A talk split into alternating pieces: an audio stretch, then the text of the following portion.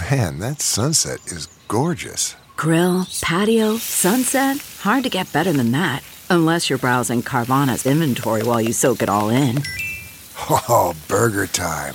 So sit back, get comfortable. Carvana's got thousands of cars under $20,000 just waiting for you. I could stay here forever. Carvana, where car buying meets comfort, meets convenience. Download the app or visit Carvana.com today.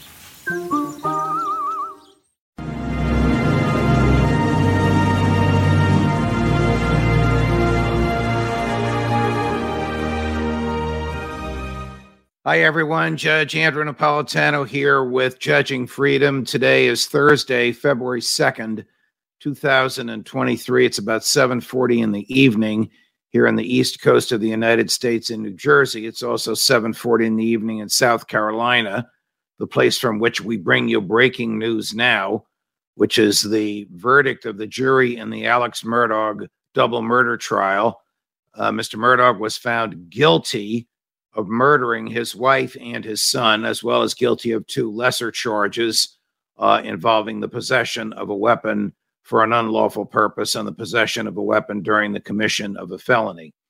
Uh, in South Carolina, the penalty for this level of murder is a minimum mandatory of 30 years. He would have the opportunity to seek parole after he serves two thirds of that time, uh, unless the judge um, sentences him to 30 years without the opportunity for parole. The judge has the opportunity uh, to do that. This is a case that captivated uh, the uh, interest of the country because the the evidence was so grisly and, and the facts were just so contrary to nature uh, that a person uh, would blow the brains out of his wife and his son uh, because he feared that they were aware of his drug habits and drug uh, trafficking and his stealing. Mean, this is just uh, crazy. And I'll be honest with you, you've heard me say this be- before on this case. I predicted a not guilty verdict. I did not think that the government uh, made a very strong case. The chief investigator made many, many fundamental errors in his investigation. He bespoiled the murder scene, meaning he walked through it and disturbed it before anybody else could um, uh, check all of his determinations. Standard that you have another investigator check your determinations in a murder case. And the chief investigator admitted that they never considered anybody else who did it. It's standard to look for uh, other defendants as well. Nevertheless, I didn't see all the evidence. The jury did. Uh, it's a very quick verdict. Usually, quick verdicts uh, they deliberated for fewer than three hours. Usually, quick verdicts mean not guilty. It's so obvious he's not guilty. They're not going to waste their time going through all the evidence uh, in the case. Uh, the trial was on for six weeks. There were more than 90 uh, witnesses who testified and hundreds and hundreds of pages uh, of documents. Uh, but the, the jury is allowed to begin to make impressions about the quality of the evidence. It's only human as you uh, observe that evidence coming in. You're not supposed to draw any definitive conclusions until all the evidence is in and the judge explains the law to you. So I know when I don't know when these jurors made up their minds, nor do I know what happened during the uh, deliberation. Um, but the jurors accepted the government's argument.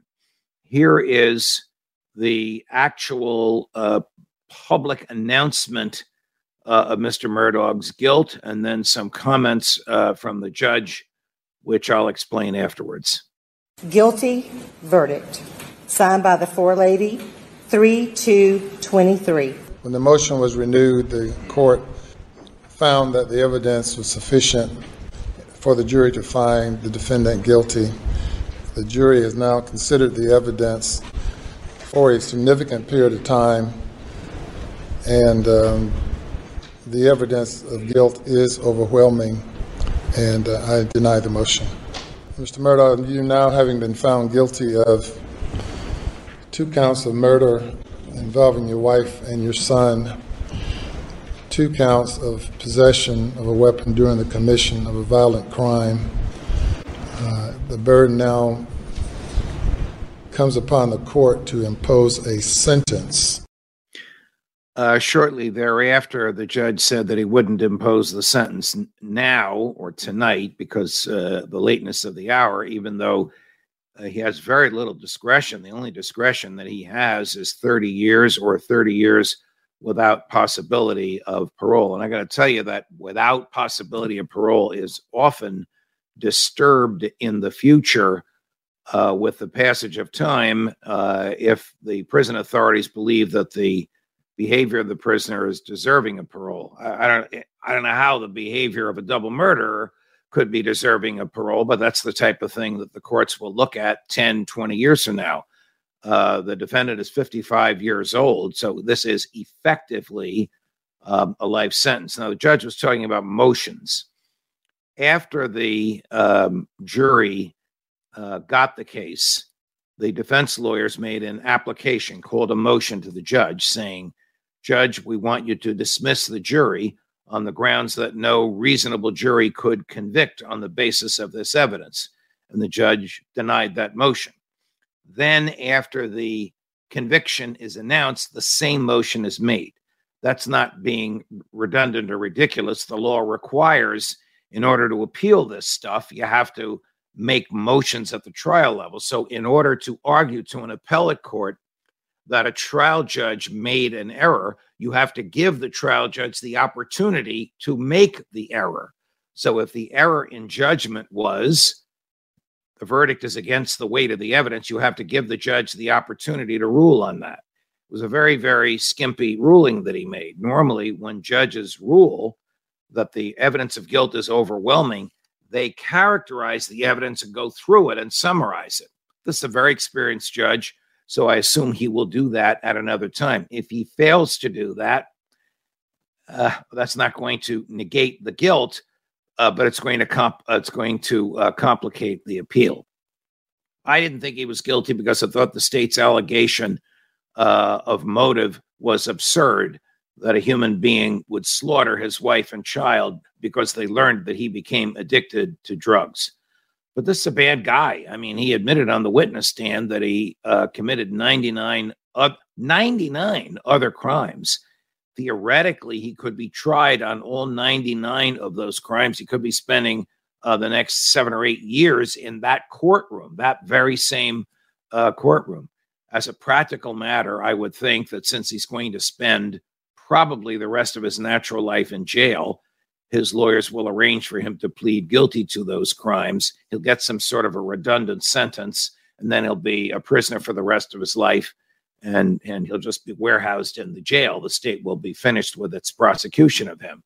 If he wants to give the state a hard time, well, he has the right to a jury trial on each one of those 99, and he can force the state to try him, even though he's admitted uh, guilt in his cross examination. In this case, the state, if he doesn't plead guilty on those um, uh, theft charges, the, the state will be forced to try all 99 of those cases. It's a, a quirk in the law.